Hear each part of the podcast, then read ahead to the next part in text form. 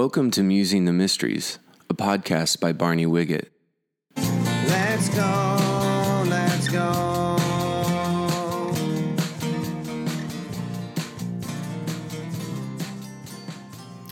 Well, welcome to our uh, commentary through the book of James, looking particularly, focusing on the theme of classless Christianity. I've done two different Uh, introductory podcasts, part one and two, and you might want to look back at those. They're about fifteen, sixteen minutes apiece, so it's pretty brief. Um, but I also recommend that if you have time to read the entire epistle of James in the uh, in in a paraphrase like the Living Bible or the Message or the Good News Bible or something.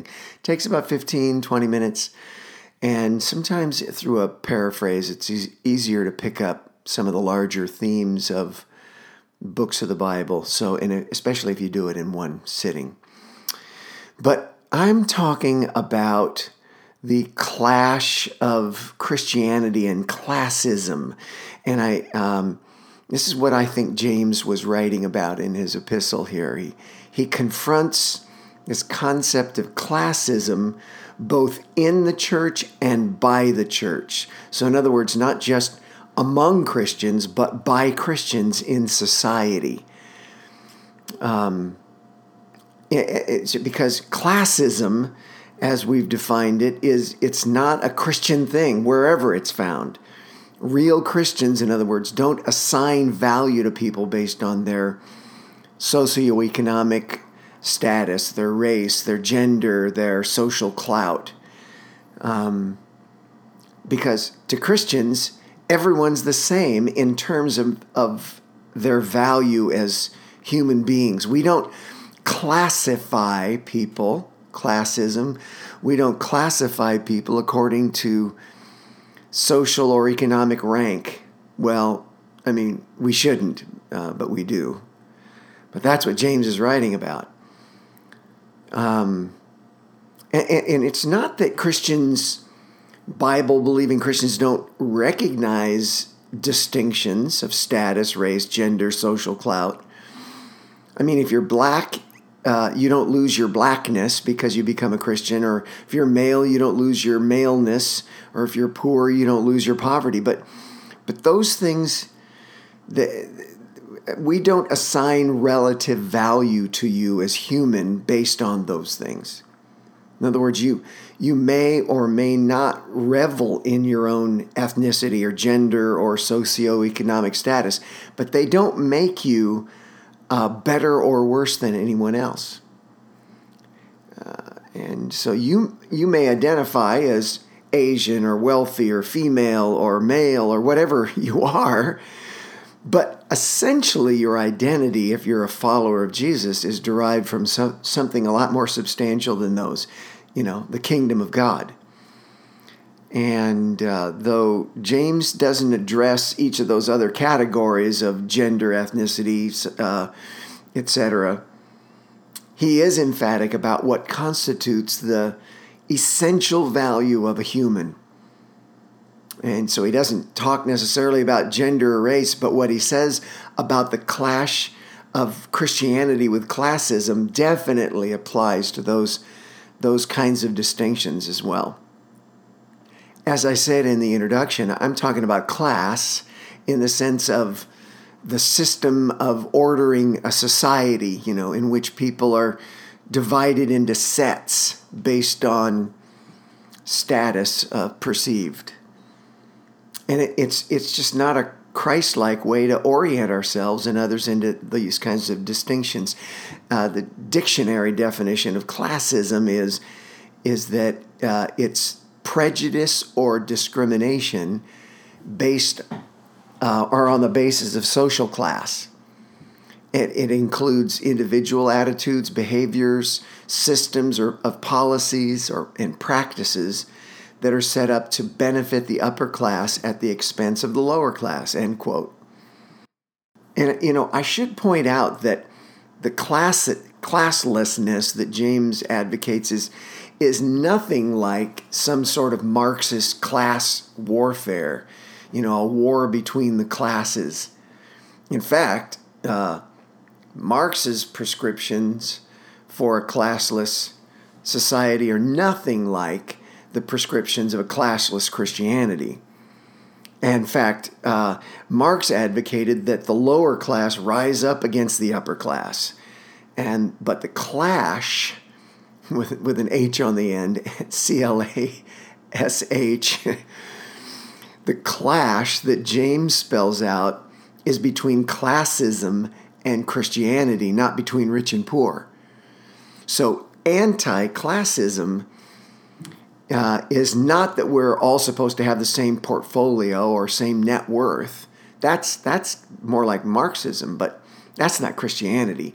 What this, what we're talking about, and what James advocates is uh, it. This means those with less should never feel like they are less than those uh, than those who have more, and those with more should never feel like they are more.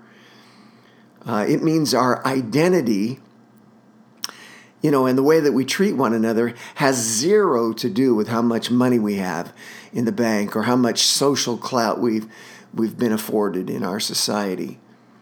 So in other words, you, you may or may not be part of the majority culture, but you have no right before God to entertain any sort of sense of superiority over the minority. So this is no war between the classes. It's really the annihilation of the of the classes between Christians and by Christians in their dealings with the world. You know, that said, let, let's begin some commentary through the epistle. And so we'll look at the, the epistle with this clash in mind, because I think, I frankly think this is what James uh, had in mind. I think this was at the, the, the top of his mind. And so, you know, we try to study the Bible for what it says and what it means, not to make it mean what we want it to mean. But, you know, for some of you, this is how you've always interpreted this epistle. To be honest, the theme of justice and classlessness is not exactly how I've always seen it. On the other hand, if if if it's a new way of seeing it to you, then I hope you'll stick with me and, you know, see if it seems right to you. Thomas Merton said, uh, quote, "The mind that is the prisoner of conventional ideas and the will that is the captive of its own desire cannot accept the seeds of an unfamiliar truth and a supernatural desire." So in other words, so, you know, if what I say about the letter of James is not conventional to you or is not familiar truth to you, don't shut your mind to it. See if it doesn't make sense to you as we're, as we go along. So James chapter one, verse one. "James, a servant of God and of the Lord Jesus Christ, to the twelve tribes scattered among the nations, greetings. Consider it pure joy, my brothers and sisters, whenever you face trials of many kinds." Just underscore that for a minute, trials of many kinds. "Because you know that the testing of your faith produces perseverance. Let perseverance finish its work so that you may be mature and complete, not lacking anything. If any of you lacks wisdom, you should ask God, who gives generously to all without finding fault, and it'll be given to you. But when you ask, you must believe and not doubt, because the one who doubts is like a wave of the sea, blown and tossed by the wind. That person should not expect to receive anything from the Lord. Such a person is double-minded and unstable in all they do." So I'd like to propose that when James talks about trials of many kinds, in, in uh, light of what he says next in verses nine to eleven, I believe that he has in mind a particular kind of trials, the kind that require perseverance, that are more akin to poverty. Now, just stick with me here, because I, I'm, I, it might sound like I'm trying to read into the scripture here, but because here he talks about many kinds of trials. Then in nine to eleven, he talks about those uh, believers in humble circumstances uh, should take pride in their high position, and the rich should take pride in their humiliation. And then later uh, in the chapter, he goes back to the rich and poor thing. And I, so I'm not saying that these uh, these are the only kinds of trials that he might be referring to, that the, the things that he says about persevering in trials and the testing of our faith and the maturity that comes as a result only has to do with this certain type of trials. But I think especially it's these kinds of trials that he has in his mind. My point is, though, that it's it's most likely socioeconomic difficulties that are on the top of his mind. You know, let, let's read on and see if we can't draw a line from trials uh, and tribulations and socioeconomics. So verses nine to eleven, and this is going to take a while to kind of unfold here, unpack, but verse nine, believers in humble circumstances ought to take pride in their high position. But the rich should take pride in their humiliation, since they will pass away like a wild flower. For the sun rises like uh, with scorching heat and withers the plant. Its blossom falls and its beauty is destroyed. In the same way, the rich, they're going to fade away even while even while, while they while they go. Either he changed subject altogether from trials to socioeconomics, or he had the rich-poor thing in mind when he was talking about the trials of many kinds. So I'm inclined, in light of the rest of the letter and its repeated reference to socioeconomics and, and classlessness, to think that he had these things in mind. So, so this is the first of five sections where James zooms in on one on the class issue. Uh, these verses, and though they're, I have to admit, they're a bit tough to interpret, they set the tone for the rest of what James has to say. So that said, these three verses do take a bit to unpack, so bear with me on it.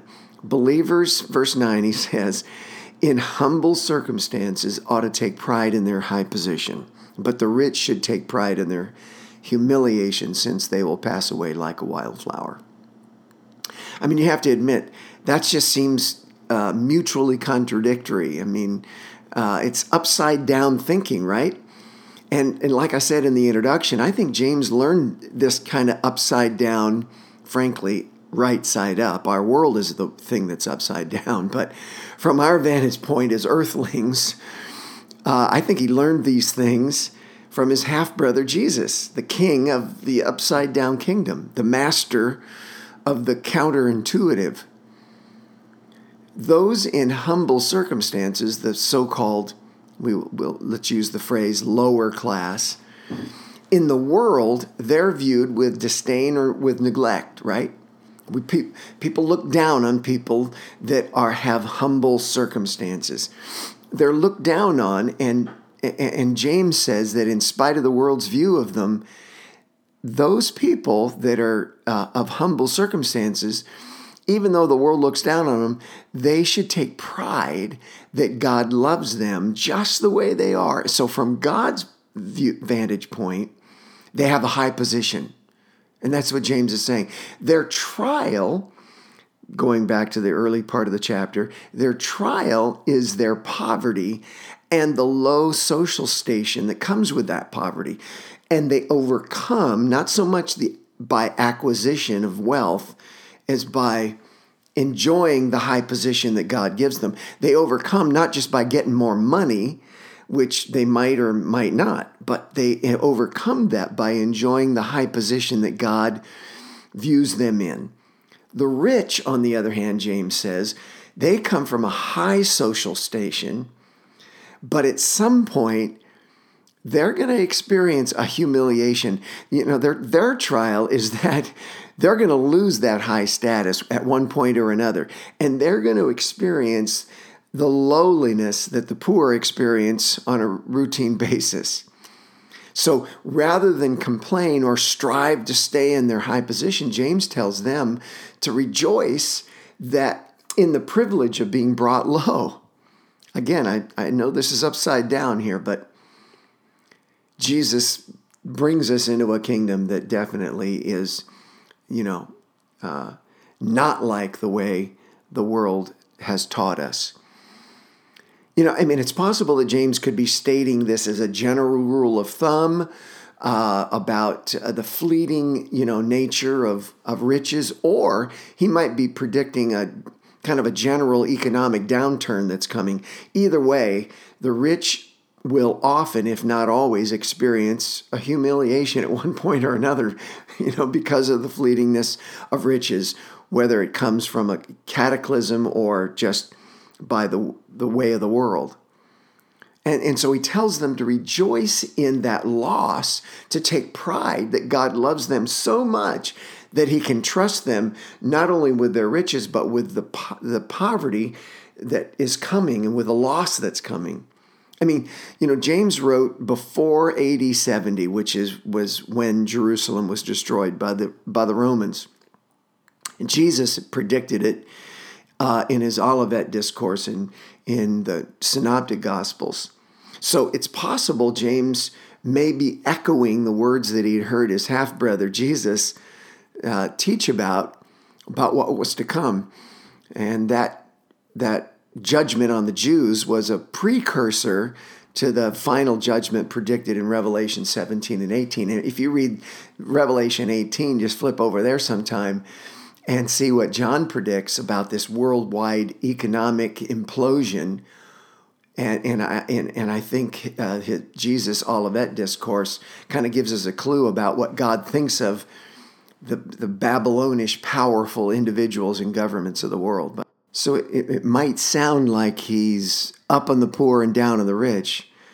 Um, some people even have said God is partial to the poor and that justice means that he's always on the side of the poor against the rich.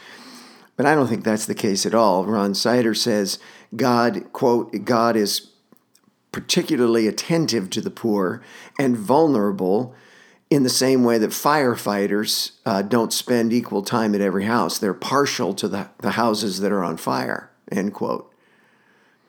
In other words, God doesn't love the poor any more than he does the rich. He, but he judges societies by what they do to the people at the bottom. And uh, he, he might, for these reasons, you know, be partial to the poor, but not biased. There's a difference between partial and biased.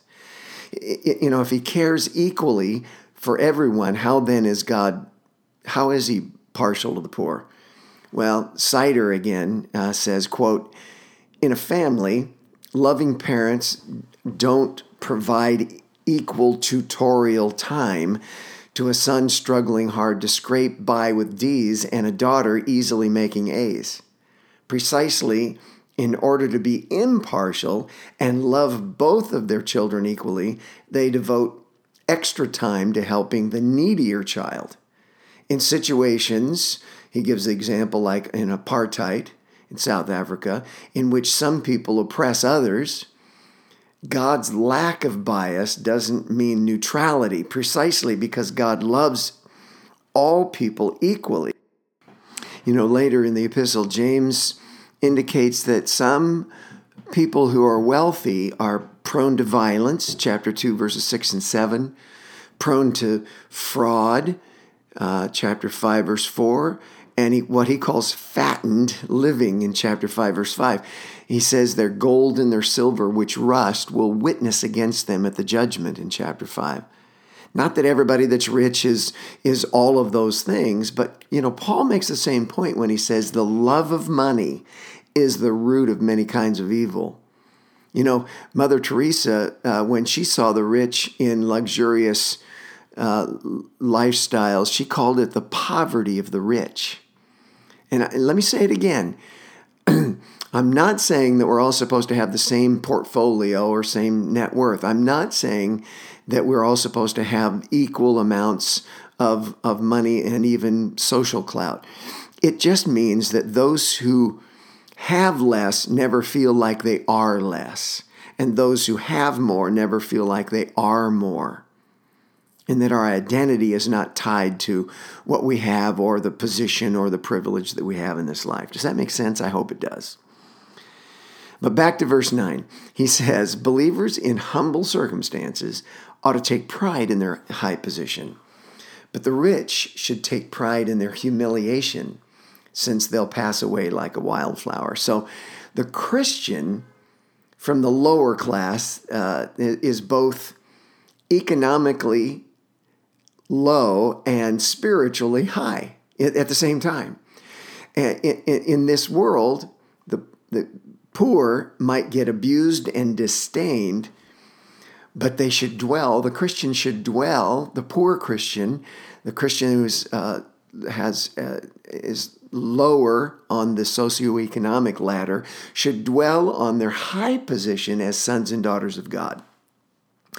Because in Christ, you're somebody, no matter how much money you have. And well-off Christians, James says, who are respected in this world should dwell on their unworthiness before God, that is, their low position as sinners, and remember, so in other words, reminding themselves that compared to God, they're low. Of course, they're beloved by God, as beloved as any poor uh, uh, person, but Uh, but their position in the world, they need to maybe take stock of the fact that they really aren't that fantastic. I mean, doesn't this sound like a lot like Jesus in Luke six, where he says, "Blessed are you who are poor, but woe to you who are rich." In other words, in the world, some people get mostly disdain and other people get mostly uh, acclaim in our community. Uh, but in our Christian community, those distinctions, they go away. Christ does away with classism. So our identity in Christ humbles the elated and exalts the humbled. It erases our world-given identity and, and it gives us a new one, a Jesus-shaped identity, a classless Christianity. And my guess is that most of you listening to to this are Christians, and I I would guess you're relatively well off by global standards. Uh, but you should remember that your actual identity is something completely other than what your por- portfolio says. In chapter two, verse five, James, just to jump over there for a second, he says, God has chosen the poor who are rich in faith. And, uh, you know, really throughout history, the well-off and powerful have not been the majority in the church.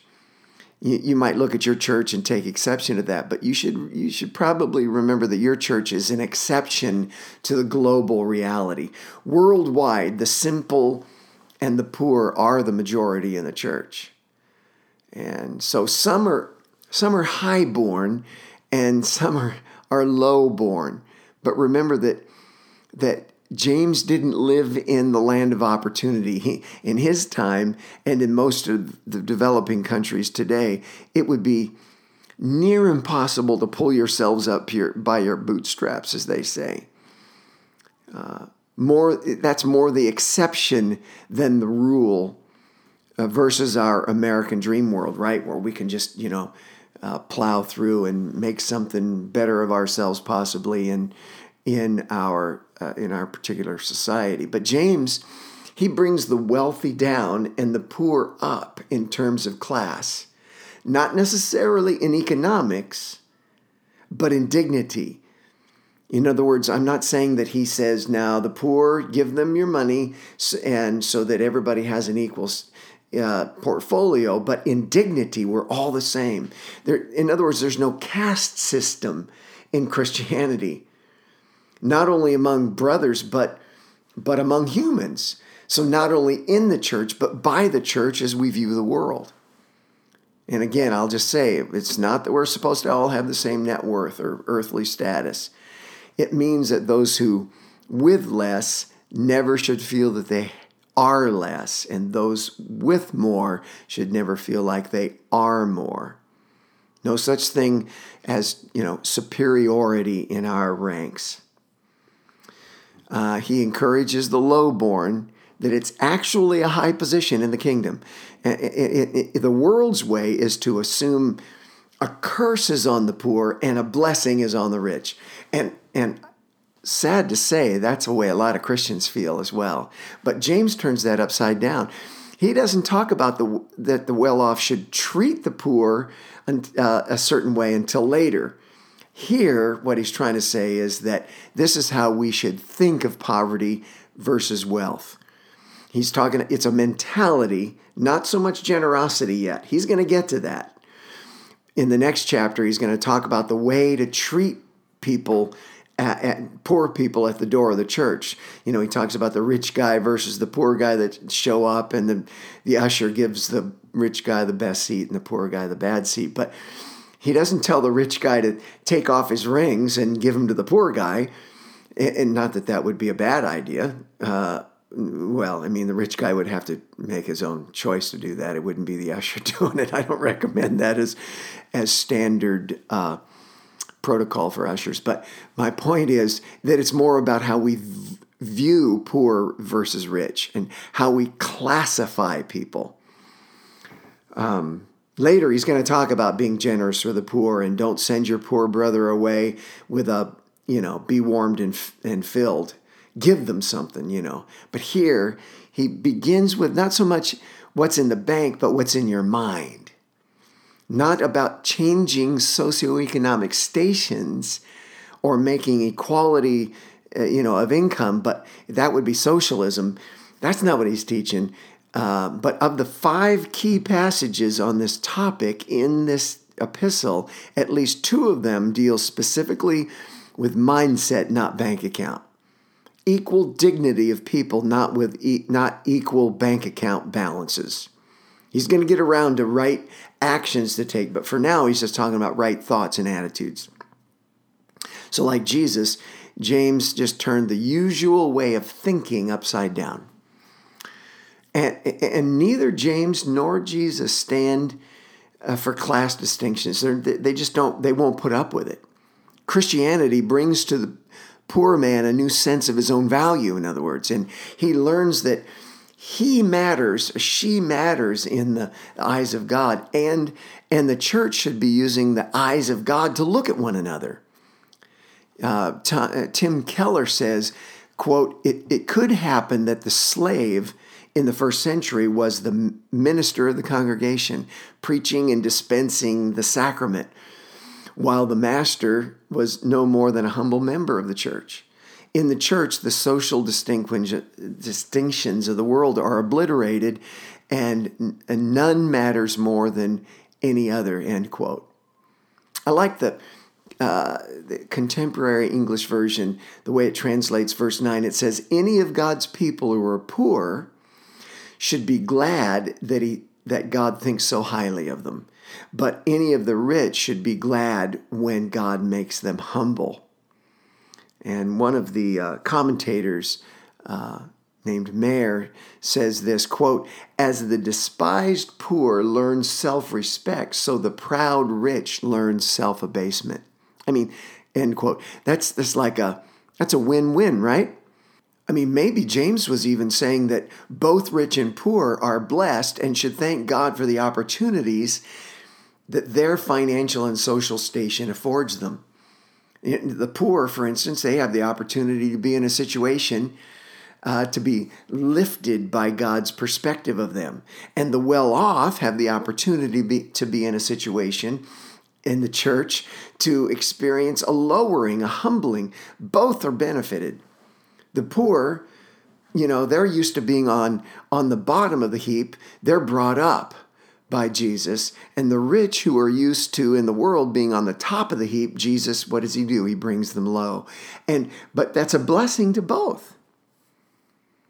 I mean, think of it as kind of a vertical scale of one to ten, where the poor uh, who live at negative ten in the eyes of the world, they're lifted in the eyes of God up to the center. And the rich, who are at positive ten in the eyes of the world, they're lowered down to the center, where now they're both rich and poor, one big happy family. Now, everything that's important in life, really important, they have in common.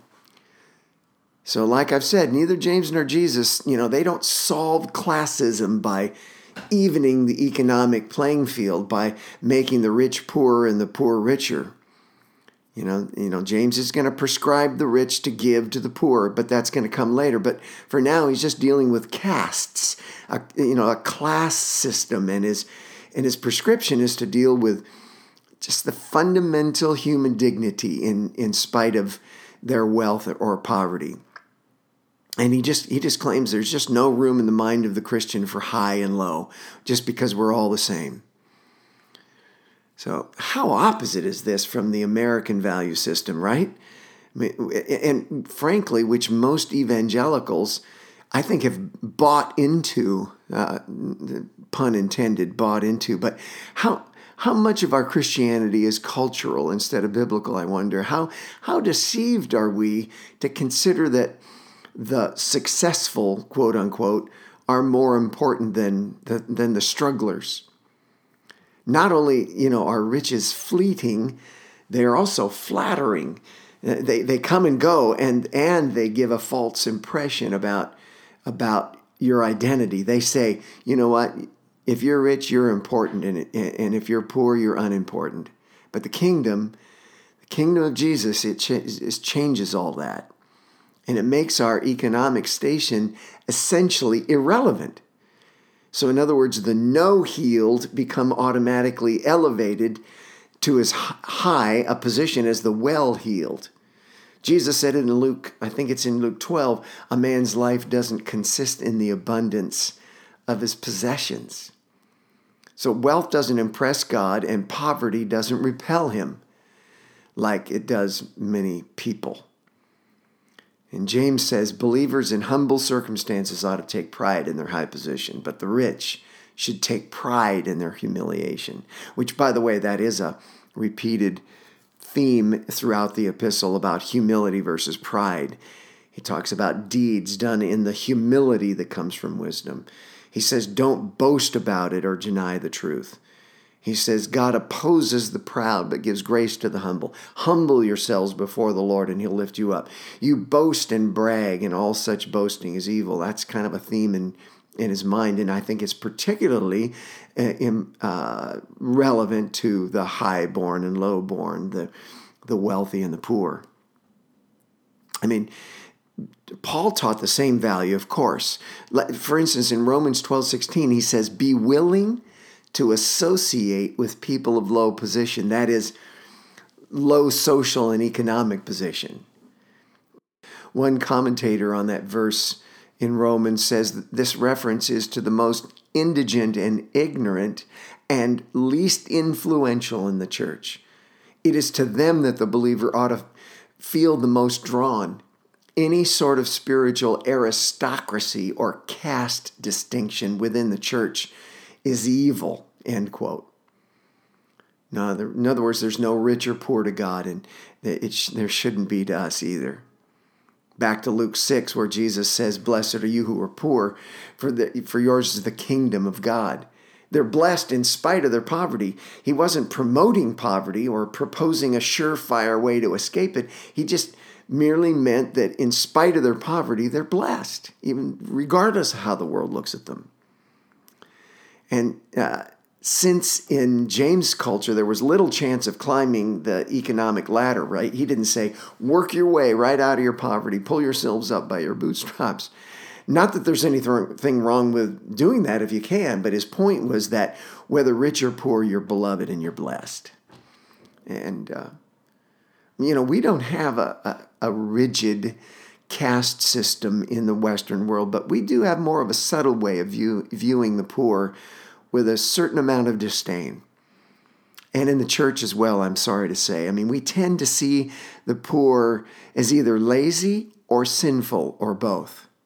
Either they're not trying hard enough or, or they're just not obedient enough for God to bless them. Either way, Their their social and spiritual rank is, is tied to their economic position. And that's just, James took issue with that and said that in the kingdom of his, you know, half-brother Jesus, the poor have as high a position as anyone. And when, when Jesus died and rose again, the poor and the rich and women and men and Jews and Gentiles, they all took on equal, equal status and should be treated with equal respect in the church. There's a subtle form of a prosperity theology uh, that the average believer has, I think, and and the the poor are demeaned and the well-off are deemed as blessed. God blesses with wealth and curses with poverty. Then those with wealth are more respected among us, and those without are rejected among us. And James just, he just wasn't having it. He turned that upside down and reminded the poor, in the hearing of the wealthy readers, by the way, that they are in the mind of God and should be in the minds of all their brothers and sisters, as highly esteemed as their more comfortable fellow followers of Jesus. So the position of the highborn is as high as that of the lowborn. Christianity and classism, they clash. And, and, and you know, most preachers, and I'm a preacher, so I, I've, I've fallen prey to this, I think, uh, the subtle form of this prosperity doctrine. But most preachers don't go as far as to say that God wants everybody to be rich and powerful. But at least so many preachers say, yeah, but at least middle class. You know, home owning, two-car driving, and kids in private school. That's, you know, God, you deserve that if you're a Christian. Well, that's just, that's just not how the Scripture sees it, nor how James sees it. He says to the rich that they should take pride in their humiliation. And frankly, you know, this, this word humiliation in the, in the Greek language, it's got this word picture here. It means there's something swollen and it needs to be reduced, you know, like a like a balloon. It needs to be, the air needs to be let out of it.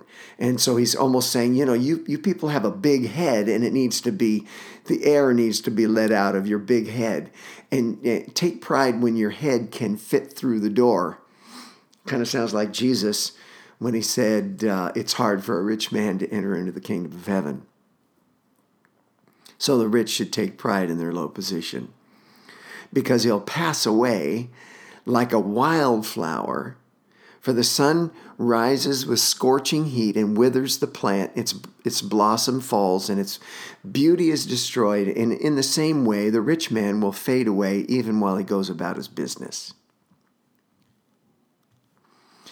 So let me just wrap this up and uh, and say that it's possible that James James James was referring to a, you know, a cataclysm horizon. I mean, probably, you know, the destruction of Jerusalem, you know, the city in which he served as, as an apostle. He was kind of the pastor of the Jerusalem church, and and uh, his take on how to view that cataclysm coming is, it's fascinating. You know, other preachers might have been preaching fear and flee, right? Save your money, you know, invest it in gold, get your funds out of the bank and run, or, you know, give to, this, this is more likely, give to my ministry and you'll, you'll avoid the tragedy. But James, he had a different take than that. He said something like, you know, something bad is about to happen to the economy, and it's, it's going to be a blessing to you rich people. I haven't... I haven't heard very many preachers say that, but he, it's almost like he's saying, you know, you're about to have an opportunity to let go of your riches and see how important they were uh, all along. And, and that's, you know, what looks really bad is going to turn out really good for you. um, and it's, you know, it's funny how when our our economy gets clobbered and we lose our businesses and our retirement funds and our properties go upside down, a lot of people just grieve and mourn and about how hard it is, you know. But James seems to say, you know, there's a blessing here. Don't you see it? You have the opportunity to, to be humbled by this. You know, in the Great Depression, people jumped out of windows. And I think, uh, you know, if they had, you know, taken Jesus' perspective, they might have seen their opportunity to rejoice in that trial that they were going through. That that's how James starts the epistle, by talking about rejoicing in your trials. And that's why I say that I think he was referring primarily, or at least at the top of the list of many kinds of trials, would be that sort of trial. Sometimes loss is actually gain, in other words. Okay, I know this has been a little bit beleaguering, but uh, next time we'll We'll start in verse twelve and, and explore those verses that follow. Let's go.